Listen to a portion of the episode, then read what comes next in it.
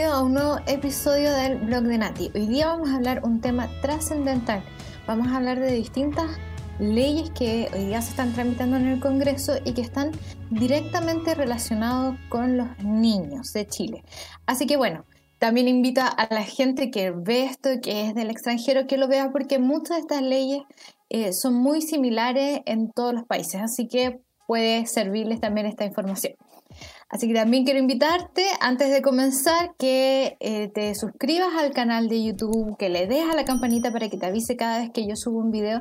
Y también si prefieres el formato podcast, puedes escuchar este episodio en Spotify, en Google Podcast y en Apple Podcast. Así que bueno, ahí está con, el aviso eh, del principio y ahora sí nos vamos con el tema. Como ustedes saben, se aprobó el proyecto de ley que crea el Servicio Nacional de Protección Especializada a la Niñez y a la Adolescencia. Es un proyecto que debería haber sido bastante técnico y que pretendía hacer un cambio sustancial en el Servicio Nacional de Menores, también conocido como CENAME.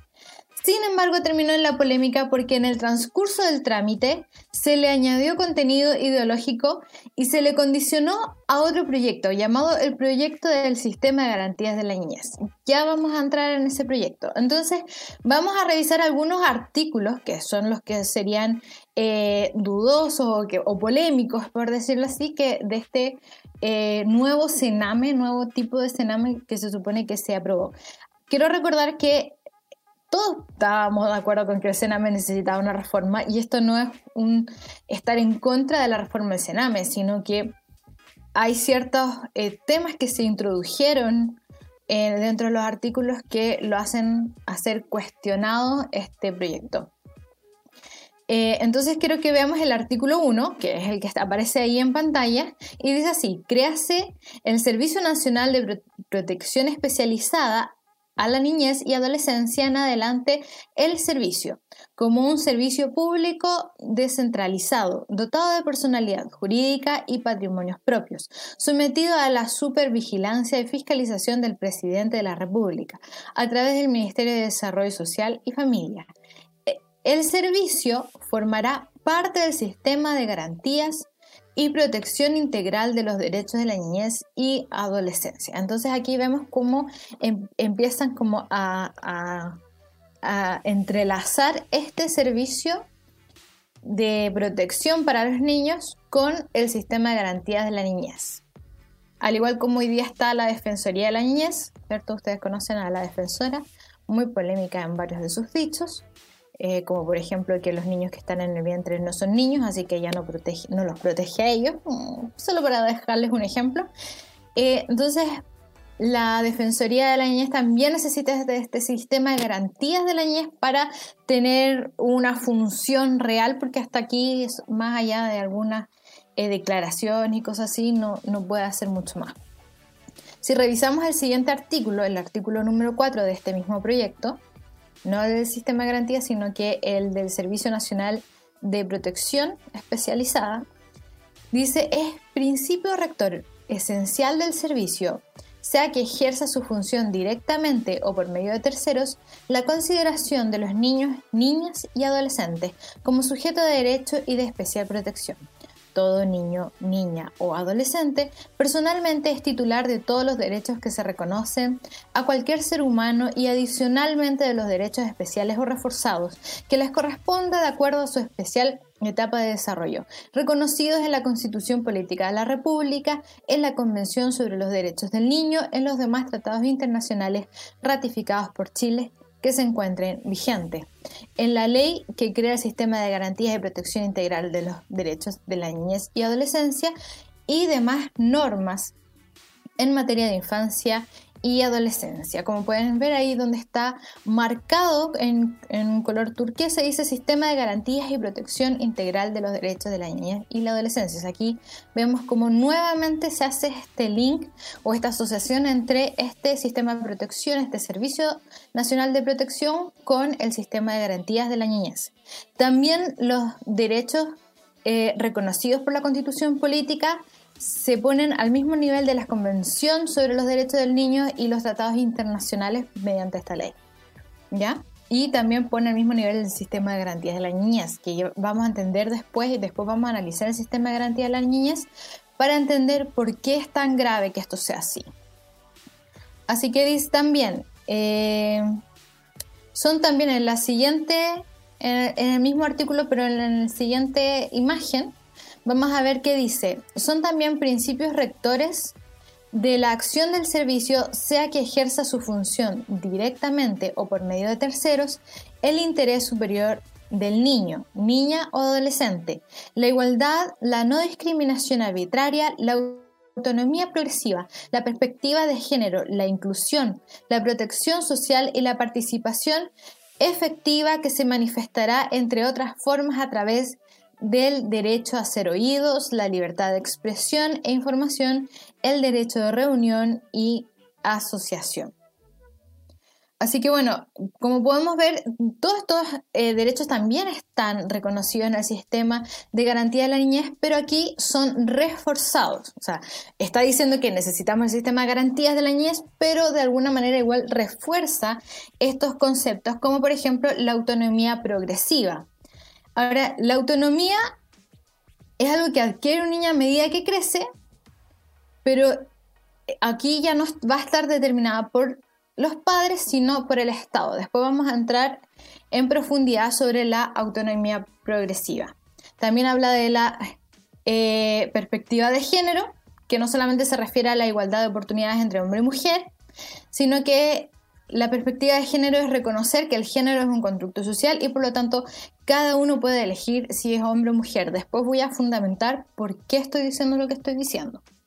Artículo 2, o sea, el, el siguiente dice, vamos a ver otro tema que hay, otro problema que hay con, con este proyecto. Por ejemplo, dice, en el desarrollo de su objeto, el servicio ejercerá sus funciones con un enfoque de derechos de manera concordante con la dignidad humana del niño, niña o adolescente, siempre orientado al ámbito familiar y sistémico. Hasta aquí está sonando todo muy bonito. Entendiendo al niño y niña adolescente en el contexto de su entorno, cualquiera sea el tipo de familia en que se desenvuelve. Y después en el artículo 4 dice, rigen además su función, sea que la ejerza directamente o por medio de terceros, el fortalecimiento del rol protector de la familia, el derecho de los niños y niñas y adolescentes a una vida familiar, el derecho y deber preferente de los padres y o madres, familias, representantes legales y personas que los tengan legalmente bajo su cuidado a orientar y cuidar a niños, niñas y adolescentes. Noten este detalle, habla de los padres y o madres. Este es algo que se repite constantemente también en el sistema de garantías de la niñez.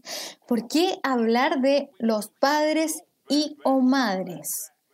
Y no hablar del padre y de la madre, porque hasta donde yo tengo entendido, todos tenemos un papá y una mamá. Ahora, eh, aquí podemos ver que están dando por sentados que no solo se tiene un papá y una mamá, y de alguna manera, de forma indirecta, están reconociendo la adopción homoparental o están preparando la ley para cuando exista la adopción homoparental y quizás en un futuro también familias múltiples como en Canadá. Entonces quiero mostrarles ahora a ustedes un ejemplo de lo que se da en Canadá. En theglobeandmail.com salió una noticia de esta bebé que tiene dos mamás y dos papás gracias a la ley 28, una ley de Canadá que se hizo en 2016, que se llaman Todas las familias son iguales, que asegura que los padres que conciben a los niños de una manera no estándar, o sea, como todos los niños se consiguen, sean reconocidos legalmente desde el nacimiento. Es decir, dos mamás y dos papás fueron reconocidos legalmente en el certificado de nacimiento de este bebé. Esto es una noticia del año 2016 de Canadá, o sea, ya estamos hablando de que hace cuatro años atrás. Así que bueno, ¿será que este proyecto se está adelantando a los tiempos en Chile? Porque en Canadá vemos que estas cosas ya suceden. Y está reconociendo a los padres y madres de familias de distintas formas. Algo que no está dentro de nuestra constitución, pero este eh, proyecto de una forma indirecta ya lo reconoce. Ahora si volvemos al artículo 4. Eh, quiero recordar lo que decía el artículo 4. Dice, rigen además su función, sea que la ejerza directamente o por medio de terceros, el fortalecimiento del rol protector de la familia, el derecho de los niños, niñas y adolescentes a una vida familiar, el derecho y deber preferente de los padres y o madres, familias, representantes legales y personas que los tengan legalmente bajo su cuidado. Noten esto, el a orientar y cuidar a los niños y adolescentes. Hasta donde yo tengo entendido, la Constitución lo que reconoce es el derecho preferente a educar a los hijos y no de orientar y cuidar simplemente. Entonces ya estamos bajando la responsabilidad de los padres o el derecho de los padres, que es a educar al hijo y ahora los hijos tienen que ser simplemente orientados y cuidados por los padres bajo los lineamientos del Estado. Estamos diciendo eso, o sea, ¿por qué van cambiando los conceptos cuando siempre el derecho que se reconoce a los padres es el derecho preferente a educar a sus hijos, no solo a cuidar y a orientar. Los padres evidentemente cuidan y orientan a sus hijos, pero no es lo único que hacen y lo más importante es que ellos educan a sus hijos. Ahora, entonces aquí vamos a entrar a lo que es el sistema de garantía de la niñez, porque eh, las cosas que nosotros estamos viendo en este proyecto del servicio de protección de menores, eh, en realidad son conceptos que están siendo tomados o que también aparecen, mejor dicho, del sistema de garantías de la niñez. Entonces, por ejemplo, el sistema de garantía de la niñez, alguna de las cosas que hace es poner a los tratados internacionales y a la Convención de los Derechos del Niño al mismo nivel de la Constitución. También obliga al Estado, por medio de esta ley, que solicite la cooperación internacional para obtener recursos necesarios. Ahora nosotros tenemos que entender, y lo dice una y otra vez, si los recursos no son suficientes, los recursos que el Estado tiene, entonces debe pedir ayuda internacional o cooperación internacional, para ser más exacto, para que eh, eh, nos ayuden con los recursos. El problema es que el que entrega recursos pone las reglas. Y eso sabemos que es así. es una de las cosas que ocurrió, por ejemplo, en Argentina cuando se discutió eh, la ley del aborto. Se discutió, ¿por qué se discutió esa ley? Porque habían organizaciones internacionales que habían puesto recursos, pero como condición habían pedido que se discutiera la, eh, legalización del aborto. Ahora, eh, si vamos a ver los articulados del em, sistema de garantías de la niñez. Y vamos a ir al artículo 7. Lo primero que establece en el artículo 7 es la autonomía progresiva como un principio fundamental de esta ley, donde dice todo niño en conformidad a la ley podrá ejercer sus derechos por sí mismo en consonancia con la evolución de sus facultades, su edad y madurez. Los padres y o madres, fíjense que esto es recurrente, representantes legales o las personas que son que los tengan legalmente a su cuidado deberán prestarle orientación y dirección en el ejercicio de sus derechos. Ahora nosotros tenemos que entender que la autonomía progresiva es un proceso natural todos los niños se van volviendo más autónomos a medida que van creciendo, van teniendo más responsabilidades y también van teniendo más permiso, poder decirlo así, o en otras palabras, más derechos a ciertas cosas. Entonces es un proceso natural. El tema es que hoy día la autonomía progresiva de los hijos está determinado por los padres y se puede y puede tener distintas variables que va, va haciendo distinto cada niño y en cada familia. Por ejemplo, eh, la seguridad del niño es determinante frente a su autonomía. Por ejemplo, un niño que vive en una ciudad o una comuna más segura va a tener mayores posibilidades de, por ejemplo, salir solo a la calle o ir a la casa del vecino o, andar, ir del colegio a la casa, a la casa al colegio. Si un niño vive en un barrio que es más peligroso, es más probable que los padres no sean tan permisivos y lo restrinjan un poco más por seguridad del propio niño. También eh, el, estilo, educativo de cada padre también es determinante. Hay padres que son mucho más permisivos, que dan permiso mucho más antes, y hay padres que son más eh, restrictivos y que más... Había otra palabra que ya, voy a, ya me voy a acordar, pero es que de alguna manera ellos van restringiendo más a sus niños, le, eh, van teniendo otra dinámica de autonomía a sus hijos. Y eso se va determinando familia por familia. O sea, cada familia, cada papá y mamá decide cómo se va a desarrollar esa autonomía progresiva en cada niño.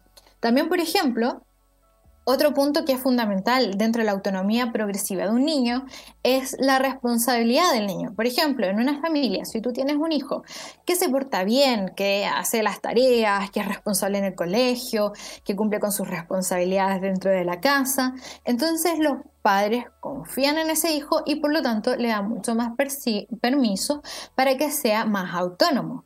Si el niño es un tiro al aire, no hace tareas, no le gusta ir al colegio, se saca malas notas, no cumple con sus responsabilidades, es probable que los padres restrinjan mucho más su, eh, su libertad porque la libertad acarrea responsabilidad. Si una persona o si un niño, en este caso, no es responsable, entonces no va a ejercer bien su libertad. Así que eso se va, no se puede determinar ya de tal edad a tal edad, por ejemplo, a los 10 años es la edad correcta en que los niños, eh, todos los niños tengan que ir solo del colegio a la casa, de la casa al colegio. O al revés, en realidad, de la casa al colegio, del colegio a la casa. Eso no lo podemos determinar nosotros. No se puede establecer una regla. Cada familia, según estas variables que acabo de establecer, eh, va determinando cuál va a ser la libertad de cada niño. El problema de cuando se establece este concepto de autonomía progresiva dentro de una ley es que le otorga al Estado la facultad de decidir, en este caso puede ser a un juez, a la defensoría o a algún otro órgano fiscalizador, van a ser los que van a poder decidir qué tan autónomo es el niño.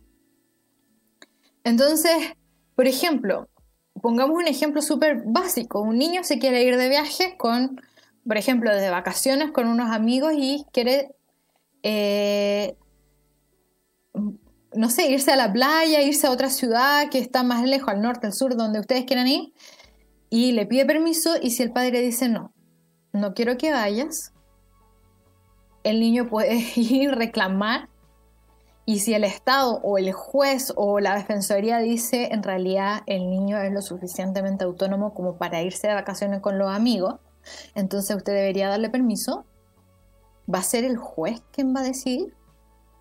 ¿O va a ser la defensoría? ¿O va a ser alguno de estos organismos fiscalizadores? Porque hasta aquí son los padres los que toman esas decisiones. O por ejemplo que, porque les puse ya quizás un ejemplo básico y que la gente dice, no, pero eso no va a suceder, o sea, ¿qué niño va a demandar a sus padres por esto? Bueno, entonces pongamos algo más, más posible. Eh, un niño que se quiera cambiar la identidad de género. La ley de la identidad de género permite cambios de, eh, de, de género registral a niños de 14 a 18 años con, la, eh, con la, el apoyo o la aprobación de uno de los dos padres. O sea, ya con uno que diga sí, lo apruebo, puede hacerse el cambio. Ahora, si los dos padres se niegan no tiene la aprobación de ninguno de los dos, el niño puede hacer una demanda y el juez puede determinar si el niño se cambia o no la identidad de género. Eso es lo que dice la ley. Por lo tanto, va a ser un juez ¿Quién va a determinar la autonomía progresiva de los niños? De eso se está hablando. Por eso es tan grave. No porque uno no quiera que los niños sean autónomos, sino que porque cada papá y mamá son los que tienen el deber y el derecho de decidir cuán autónomos son los niños.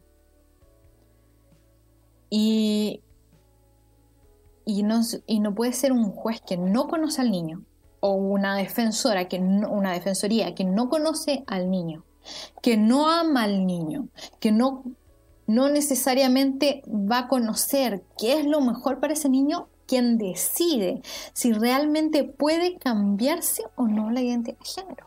Pero eso ya es por ley, eso ya puede suceder. Y si tú le pones a esa ley de identidad de género que ya existe, le asumas el sistema de garantías de la niñez, más la defensoría, más este servicio, eh, eh, servicio de menores, de protección de menores, el niño lo va a poder hacer. Esto es grave, muy grave. Ahora, si vemos el siguiente artículo, el artículo 9 del Sistema de Garantías de las Niñas dice, Igualdad, el principio de igualdad y no discriminación arbitraria. Los niños tienen derecho a la igualdad en el goce, ejercicio y protección de sus derechos sin discriminación arbitraria. Ahora aquí, hasta aquí parece muy bonito. Entonces dice, ningún niño podrá ser discriminado en forma arbitraria en razones de su raza, etnia, nacionalidad, cultura, estatus migratorio, carácter refugiado o asilado, idioma, opinión política o ideología, afiliación o asociación, religión o creencia, situación de discapacidad socioeconómica, de maternidad o paternidad, nacimiento, sexo, orientación sexual, identidad de género, expresión de género, características sexuales, estado civil, edad, desarrollo intrauterino, filiación, apariencia personal, salud, etc. Ahora, mm, ¿qué es esto de la orientación sexual, la identidad de género, la expresión de género, etcétera? Bueno, la orientación sexual sabemos que es eh, a quién siente atracción la persona según estos conceptos de la estos son conceptos que vienen de la ideología de género. Y, y esa vendría a ser la orientación sexual la identidad de género. Según la ley que reconoce y da protección al derecho a la identidad de género dice que se entenderá por identidad de género la convicción personal e interna de ser hombre o mujer tal como la persona se percibe a sí misma la cual puede corresponder o no con el sexo y nombre verificado en el acta de inscripción de nacimiento. Lo dispuesto en los incisos anteriores podrá o no involucrar la modificación de la apariencia o de la función corporal a través del tratamiento médico, quirúrgico u otros análogos, siempre que sean libremente escogidos. Esto es identidad de género según la legislación chilena. O sea, esto, esto no, es, no es una definición que estoy dando yo desde algún tipo de filosofía, no estoy leyendo eh, la página web de Judith Butler, no, e, esto es lo que la legislación chilena eh, define como identidad de género. Entonces, el problema de esto es que los, los sentimientos no tienen límite y dice que la identidad de género es la convicción personal e interna, o sea, es un sentimiento, algo no demostrable, ¿cierto? Que no, no tiene un, un contenido objetivo, biológico o, genético que pueda determinar esa identidad de género, sino que solamente ese sentimiento interno y profundo de qué es lo que, lo que yo soy. Entonces, cuando, el cuando se trata solo del sentimiento, el sentimiento no tiene límites, porque, si, eh, porque uno puede sentir cualquier cosa. Y hemos llegado al punto que, por ejemplo, la ONU reconoce alrededor de 120 géneros. Eh, hay, ciertos casos que, son, no son aislados ni extremos. En Inglaterra como hombres que se sienten perros. Eh, también hay una mujer en Noruega que se siente gato y hay otra que se siente caballo. También hay un hombre de más de 50 años que se siente una niña de 6 años en Canadá. Ahora, yo sé que estoy dando, dando ejemplos que pueden sonar extremos para, la cultura chilena, pero en esos países se están aceptando estas cosas. Y de hecho, el, hombre de más de 50 años que se siente una niña de 6, hoy día ha sido adoptado, o sea, es ha sido adoptado por una familia, va al colegio, el colegio tiene la obligación de aceptar a, a, esta alumna, entre comillas, dentro de su colegio, dentro de su curso con niños de seis años. Bueno, hoy día, esto fue hace años, así que hoy día no sé cuántos años de sentirse, pero, pero son cosas que suceden en los países en que han, han aceptado la ideología de género y han aceptado que la identidad de género es este constructo social y este sentimiento profundo que tienen las personas de que sienten qué, qué es lo que son, que los identifica como qué es lo que realmente son. Bueno, también el sistema de garantía de la niñez habla de la expresión de género. Y según la misma ley de identidad de género en Chile dice que se entenderá por expresión de género la manifestación externa del género de la persona, la cual puede incluir modos de hablar o vestir, modificaciones corporales o formas de comportamiento e interacción social, entre otros aspectos. Entonces, ¿qué pasa? La pregunta que yo me hago con, este tipo de, leyes, con, como el sistema de garantía de la niña. ¿Qué pasa cuando un padre no está de acuerdo con la nueva identidad de género de su hijo? O con su expresión de género. ¿Podrá ser acusado de discriminación? Son las preguntas que nos tenemos que hacer. O sea, ¿qué va a pasar en esa circunstancia? ¿Qué pasa si un padre decide buscar ayuda psicológica o piensa que su hijo debe esperar hasta pasada la pubertad para que tome una decisión respecto a su identidad de género? Eh, a causa de que muchos estudios científicos dicen que muchos niños que eh, padecen disforia de género dejan de, tenerla pasada la pubertad y sin ni siquiera una ayuda, una ayuda externa, sino que de forma interna, de forma natural, pasada la pubertad, dejan de tener esta disforia de género. Entonces, ¿qué pasa si el papá le dice o la mamá le dice, ¿sabes qué? Espérate hasta que pases la pubertad. Cuando ya seas un grande y todo, ahí tú tomas la decisión, pero, pero espérate. ¿Va a ser acusado de discriminación? ¿De violar los derechos de su hijo? ¿Por, por tener ese nivel de sensatez? Son las preguntas que nos tenemos que hacer con este tipo de leyes. ¿Hacia dónde están apuntando? ¿Qué, ¿Qué, es lo que se pretende realmente detrás de esto? ¿Y qué va a aparecer? Porque al final son tan ambiguas que no queda claro qué significan estas cosas. ¿Qué significa no ser discriminado por tu identidad de género, por tu expresión de género? ¿Y hasta, hasta, dónde llega eso?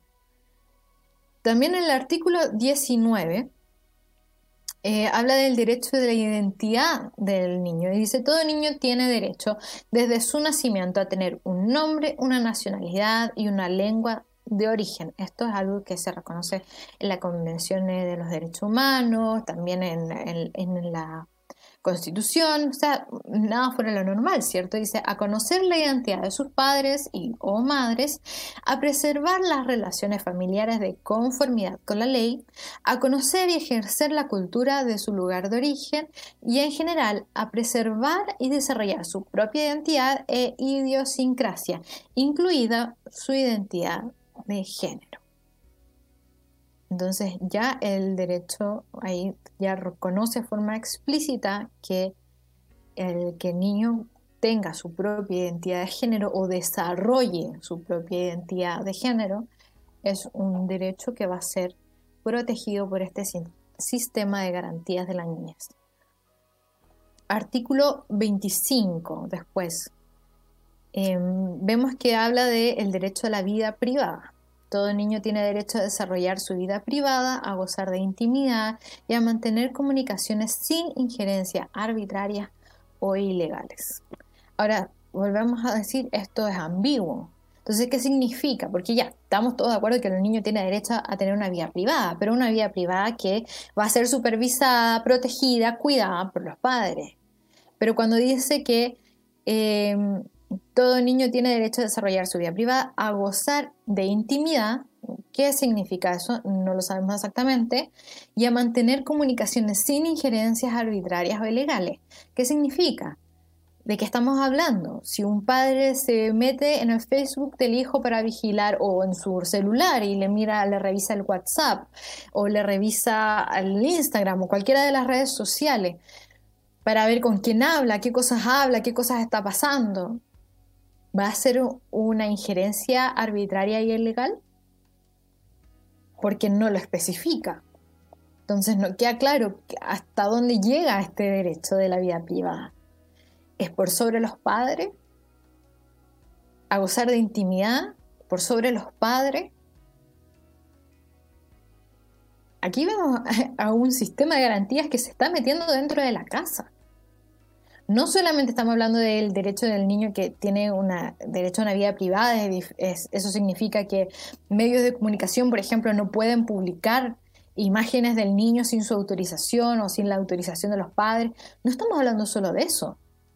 Estamos viendo un sistema de garantías que se está metiendo dentro de la casa de cada chileno, diciéndole qué cosas están permitidas y qué no. El artículo 37 también dice, medidas de prevención y protección del embarazo maternidad y paternidad de menores de 18 años. Ahora, este, este artículo parece bueno porque pareciera que es una protección a la maternidad de las niñas que quedan, eh, quedan embarazadas siendo adolescentes.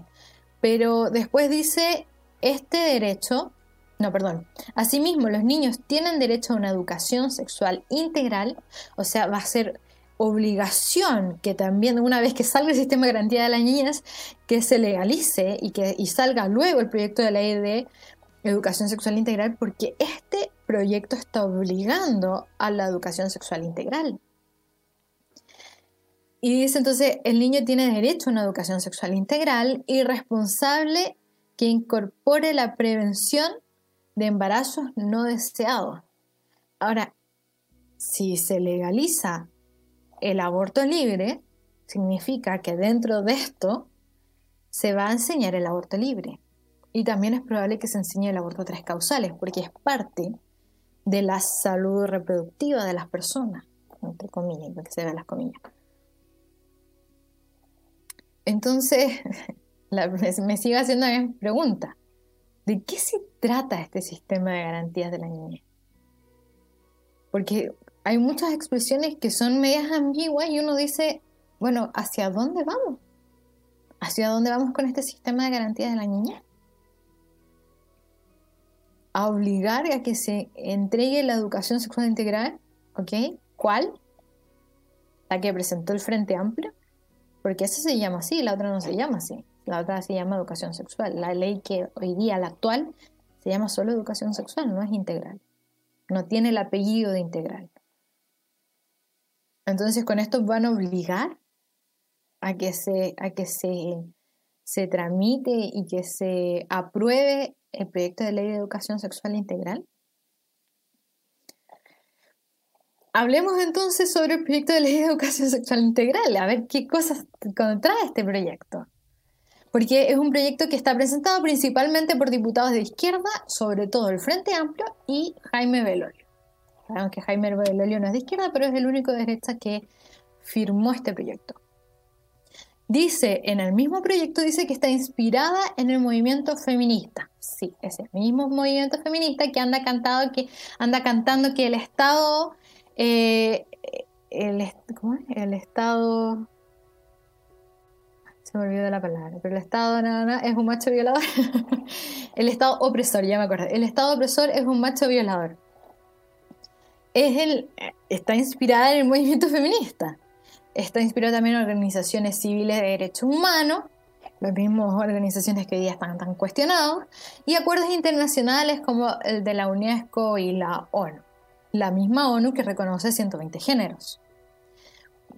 Paso el dato. Participaron en la redacción del proyecto de la UNESCO, Colegio de Profesores, APROFA, que es la filial de IPPF, una de las compañías más grandes de aborto en el mundo, y Corporación Miles, que fue una de las principales en trabajar en la promoción de abortos tres causales. O sea, sabemos que si estas organizaciones están participando en esto es porque está directamente relacionado con la, legalización del aborto y lo que ellas quieren. Eh, estas organizaciones están tratando de empujar el proyecto de aborto libre en Chile. Así que bueno, esas son las organizaciones que están detrás. ¿Y qué dice el proyecto? El proyecto dice que el problema de la educación sexual actual tiene tres puntos que son principales. Se aborda de una lista valórica y no social. Ese es un problema. O sea, que se enseñe educación sexual con valores es un problema en este proyecto.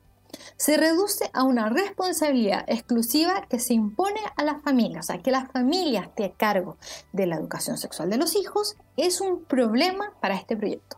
Se aborda desde la salud enfocado en lo biológico y científico significa que le molesta que le den una mirada científica a la educación sexual. ¿De qué estamos hablando? Otro de los problemas que tiene eh, em, esta, la educación sexual, la actual, no, no la ESI, dice, asimismo, el derecho internacional y específicamente los órganos de derechos humanos han considerado que la familia de acceso a la educación sexual no, perdón, han considerado la falta, perdón, la falta de acceso a la educación sexual, la productiva como una barrera para el cumplimiento de la obligación estatal de garantizar los derechos a la vida, a la salud, a la no discriminación, a la educación y a la información. En definitiva, es consagrado como una obligación del Estado. En otras palabras, lo que este proyecto está diciendo es que la educación sexual es, debe ser considerado un derecho humano en donde no solamente es un derecho humano en sí mismo, sino que emana otros derechos humanos, como la vida, la salud, la no discriminación, la educación, acceso a la información, que son varios de los derechos que también están dentro del sistema de garantías de la niñez. Entonces, por eso es importante y no puede quedar a manos de la familia. Porque si la familia no enseña lo que ellos consideran que debe enseñar, entonces se va a estar violando los derechos humanos de los niños. En otras palabras, si tú te opones a la ESI, después cuando esto ya sea una ley, no hoy día, pero cuando esto ya sea ley, si alguien se opone a la ESI, lo que va a estar haciendo es violando un derecho humano de los niños y no solo eso, sino que va a estar violando un derecho donde emanan los otros derechos. Entonces no va a estar violando uno solo, sino que va a estar violando varios derechos a la vez. Eh, ahora, según este proyecto, ¿cómo debería ser la educación sexual integral? No valórica sesgada. O sea, ¿qué significa eso? Obviamente no lo dicen. ¿Qué es sesgado para ello? No te lo van a decir. Lo van a decir una vez que la ley esté hecha, ¿cierto? Pero ¿será una cosmovisión cristiana de la sexualidad va a ser sesgada para ellos? Lo, probablemente. Muy probablemente, porque eso es lo que hoy día a ellos les molesta. Tiene que ser laica, o sea, eh, los, colegios religiosos que tienen un proyecto educativo religioso, olvídense de poner su, su, mirada religiosa en la educación sexual, porque tiene que ser laica. Desde parvularia, o sea, desde muy chiquitito vamos a estar enseñando educación sexual integral, con perspectiva de género. Ahora, mucha gente cree que cuando habla de perspectiva de género está hablando de la igualdad entre hombres y mujeres. No, señora, porque si nosotros leemos lo que significa género o la identidad de género en nuestra propia legislación, la identidad de género tiene que ver con ese sentimiento profundo de ser hombre y mujer. Así que van a enseñarle a los niños que ellos tienen que aprender y descubrir cuál es su identidad de género. Con principios de autonomía progresiva la misma autonomía progresiva que está en el sistema de garantía de la niñez. Tiene que haber un desarrollo pleno, libre y seguro de la sexualidad, la efectividad y el género. Y la educación sexual, la educación tiene que ser educación sexual explícita. ¿Qué significa eso? Mm, tampoco te lo, tampoco te lo dicen exactamente. Ahora, bajo este tipo de educación, que se le llama ESI en muchos países, en países como Argentina, en España, en Canadá, en Estados Unidos, también en Inglaterra se está enseñando la masturbación, por ejemplo, a muy temprana edad. 4, 5, 6 años, de eso estamos hablando. También se está enseñando exploración de orientación sexual, o sea, que los niños exploren, que experimenten eh, hacia quién se sienten atraídos. Y estamos hablando a temprana edad, estamos hablando de niños 6, 7 años.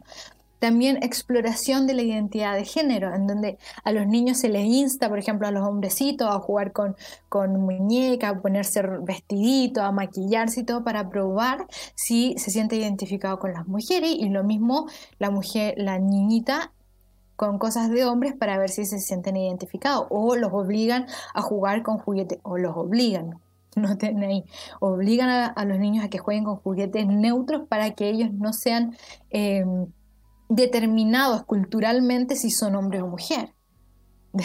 Esas cosas que estaban pasando en otros países bajo este tipo de leyes. También en Estados Unidos, por ejemplo, se han visto eh, drag queen leyendo cuento a niños. Si usted no sabe lo que es un drag queen, escriba drag queen en, en Google y va a saber lo que es un drag queen. También están dando resultados como que en Inglaterra ha aumentado tratamiento de transexualidad en un mil por ciento en cinco años. Mil por ciento. Eso es lo que ocurre con la ESI en otros, en otros países. De hecho, yo quiero los voy a dejar linkeados en la caja de información tanto de, YouTube como de los podcasts. Eh, les voy a dejar linkeado un, un documental que se llama Guerra contra la niñez o The War on Children y ahí va a ver, esto es algo que está ocurriendo en todos los países del mundo y cómo han, organizaciones internacionales han llevado esto a otros países, sobre todo Latinoamérica y África. Porque en Europa y, y Norteamérica ya, ya está esto. Entonces están tratando de meterlo en países que hemos sido más resistentes a este tipo de ideología. Así que bueno, ahí se los voy a dejar para que lo vean después de este video. No lo vaya a ver al tiro, sino que cuando termine el video, vaya y métase ese link y vea. También les puedo dejar linkeado el, los peligros de la ESI hecho por Pablo Muñoz y Turrieta junto a Cuide Chile. Muy buen video, véanlo. Infórmense con esas cosas y vean a qué nos estamos enfrentando. Ahora, ¿cuál es la propuesta entonces de la ESI? Vamos a leer los artículos, o sea, no, lo vamos a leer totalmente, pero vamos a ver qué es lo que propone cada artículo de esta ley, de la educación sexual integral. En el artículo 1, la educación sexual integral es y debe ser consagrada como un derecho humano. Es decir, el Estado debe proteger, promover y garantizar el ejercicio de este derecho. Esto significa que eh, la educación sexual integral va a ser garantizado primeramente no por los padres, sino que por el mismo Estado. Vamos a entregarle lo más íntimo de tus hijos, lo más preciado de tus hijos, se lo estás entregando al Estado. Porque según lo que ellos dicen, es un derecho humano que el Estado tienen que garantizar. El artículo 2 dice que el derecho a la ESI es indispensable para el disfrute de los otros derechos, como dije anteriormente. Entonces, por lo tanto, debe ser de carácter laico, independiente del proyecto educativo. Como dije antes, si el proyecto educativo de un colegio es religioso, olvídense de su proyecto educativo en esta área, sino que van a tener que obedecer a lo que eh, el programa de gobierno dice debe considerar la autonomía progresiva y debe tener un desarrollo pleno, libre y seguro de la sexualidad, la afectividad y el género. ¿Qué significa esto? ¿Qué significa el desarrollo pleno de la, del género? Que le van a enseñar a cada niño que descubra cuál es su identidad de género. Porque eso es lo que están haciendo en otros países. Entonces, cuando uno dice esto, como me dijera a mí en un programa de radio, a uno lo tratan de arcaico, pero es que esto es lo que está diciendo la ley. Y eso es lo que ocurre en otros países. O sea, no es arcaico, es absolutamente actual. Y como ven, los colegios, eh, como dije ya antes, los colegios con un proyecto educativo religioso van a tener ese problema públicos y privados no solamente los públicos. Ojo con eso. Eh, ¿Qué más propone la ESI? En el artículo 3 dice, se debe impartir ESI dentro de las propuestas educativas de todos los establecimientos educacionales reconocidos por el Estado, desde educación parvularia a superior. Todos los establecimientos educacionales reconocidos por el Estado, todos, públicos y privados. Cuarto, Artículo 4. El Estado garantizará la ESI obligatoria. Mineduc propondrá los lineamientos, los objetivos y los métodos que se aplicarán. Artículo 5. Dice, determina, el artículo 5 determina las sanciones para aquellos establecimientos que se abstengan de la ESI.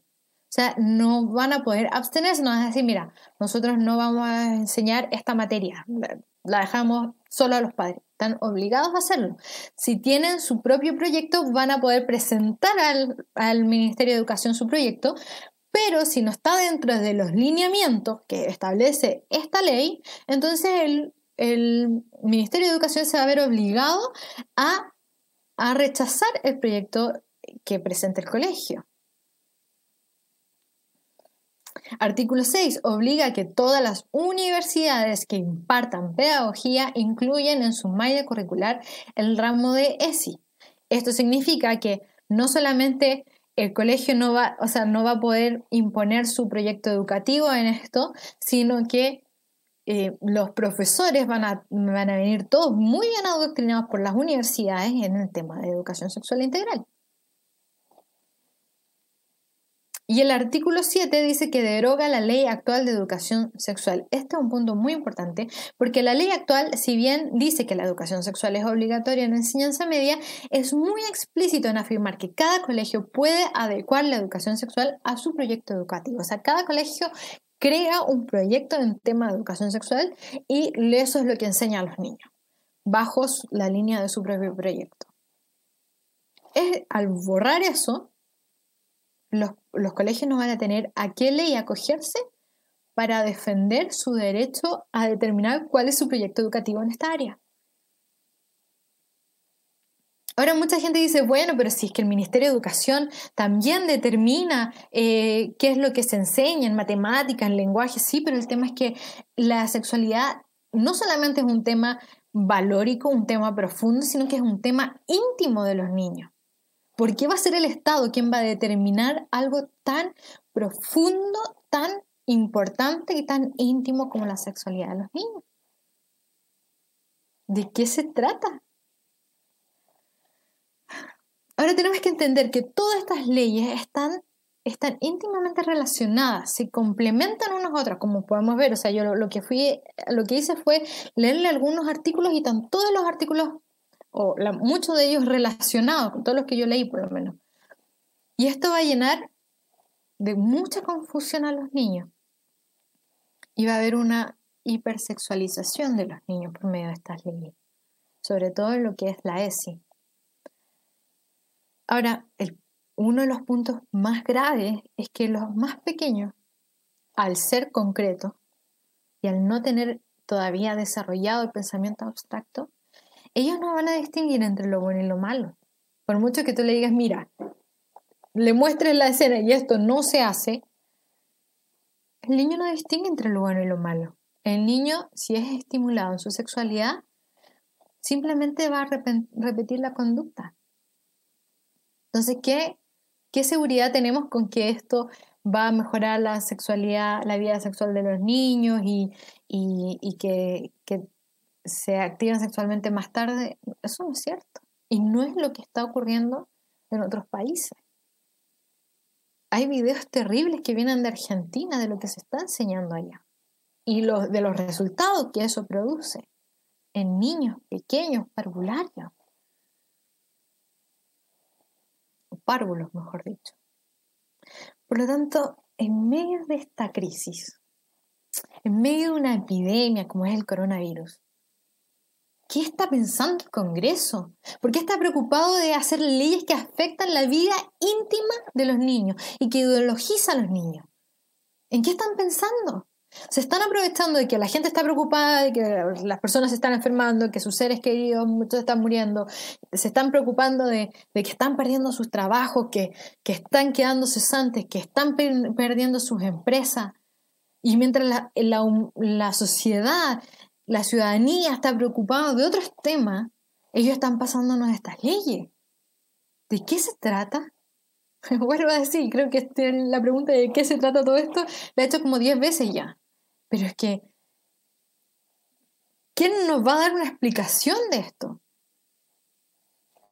Ahora, finalmente yo quiero, yo quiero dejar una reflexión sobre todo a los padres de familia. Esto yo ya lo he dicho antes, pero lo voy a recalcar. El derecho que tienen los padres a educar a sus hijos es un derecho natural, es universal. No es un derecho que te otorga el Estado, es un derecho otorgado por Dios que antecede al Estado. O sea, el derecho que tenían los padres a educar a los hijos existía antes que el Estado existiese. Los padres educaban a sus hijos antes que un Estado existiese, antes que Chile existiera, existía ese derecho. Es algo natural en las personas, es algo natural dentro de un núcleo familiar. Y el Estado por medio de la Constitución lo que hace es proteger. Y protege porque ese derecho que es natural beneficia a la nación. Por lo tanto, tenemos que entender que el derecho preferente que tienen los padres de educar a sus hijos protege la libertad de las personas frente a posibles gobiernos totalitarios. Por eso es tan importante cuidar y proteger este derecho y defender el derecho que tienen los padres a educar a sus hijos. Tienen que hacerse cargo. Papá y mamá, tienes el deber de decirle al Estado, tú a mi casa no entras. El Estado no puede entrar a las casas de los chilenos. Tú no te metes en lo más íntimo de la vida de mis hijos. Con mis hijos, tu Estado, no te metas. Eso es lo que hoy día nosotros tenemos que decir. Fuerte y claro. Porque este no es un derecho que no nos ha otorgado el Estado. Es un derecho que nos pertenece de forma natural. Si te gusta este podcast, por favor, compártelo con otras personas. Si te ha servido esta información, te ha sido clarificador de por qué estamos en contra del sistema de garantía de la niñez y por qué estamos en contra de la ESI, por favor, comparte para que muchas otras personas entiendan qué está pasando con la ESI, el sistema de garantías de la niñez, y con la ideología de género en general en Chile y en el mundo. Así que nos vemos en un próximo episodio del blog de Nati.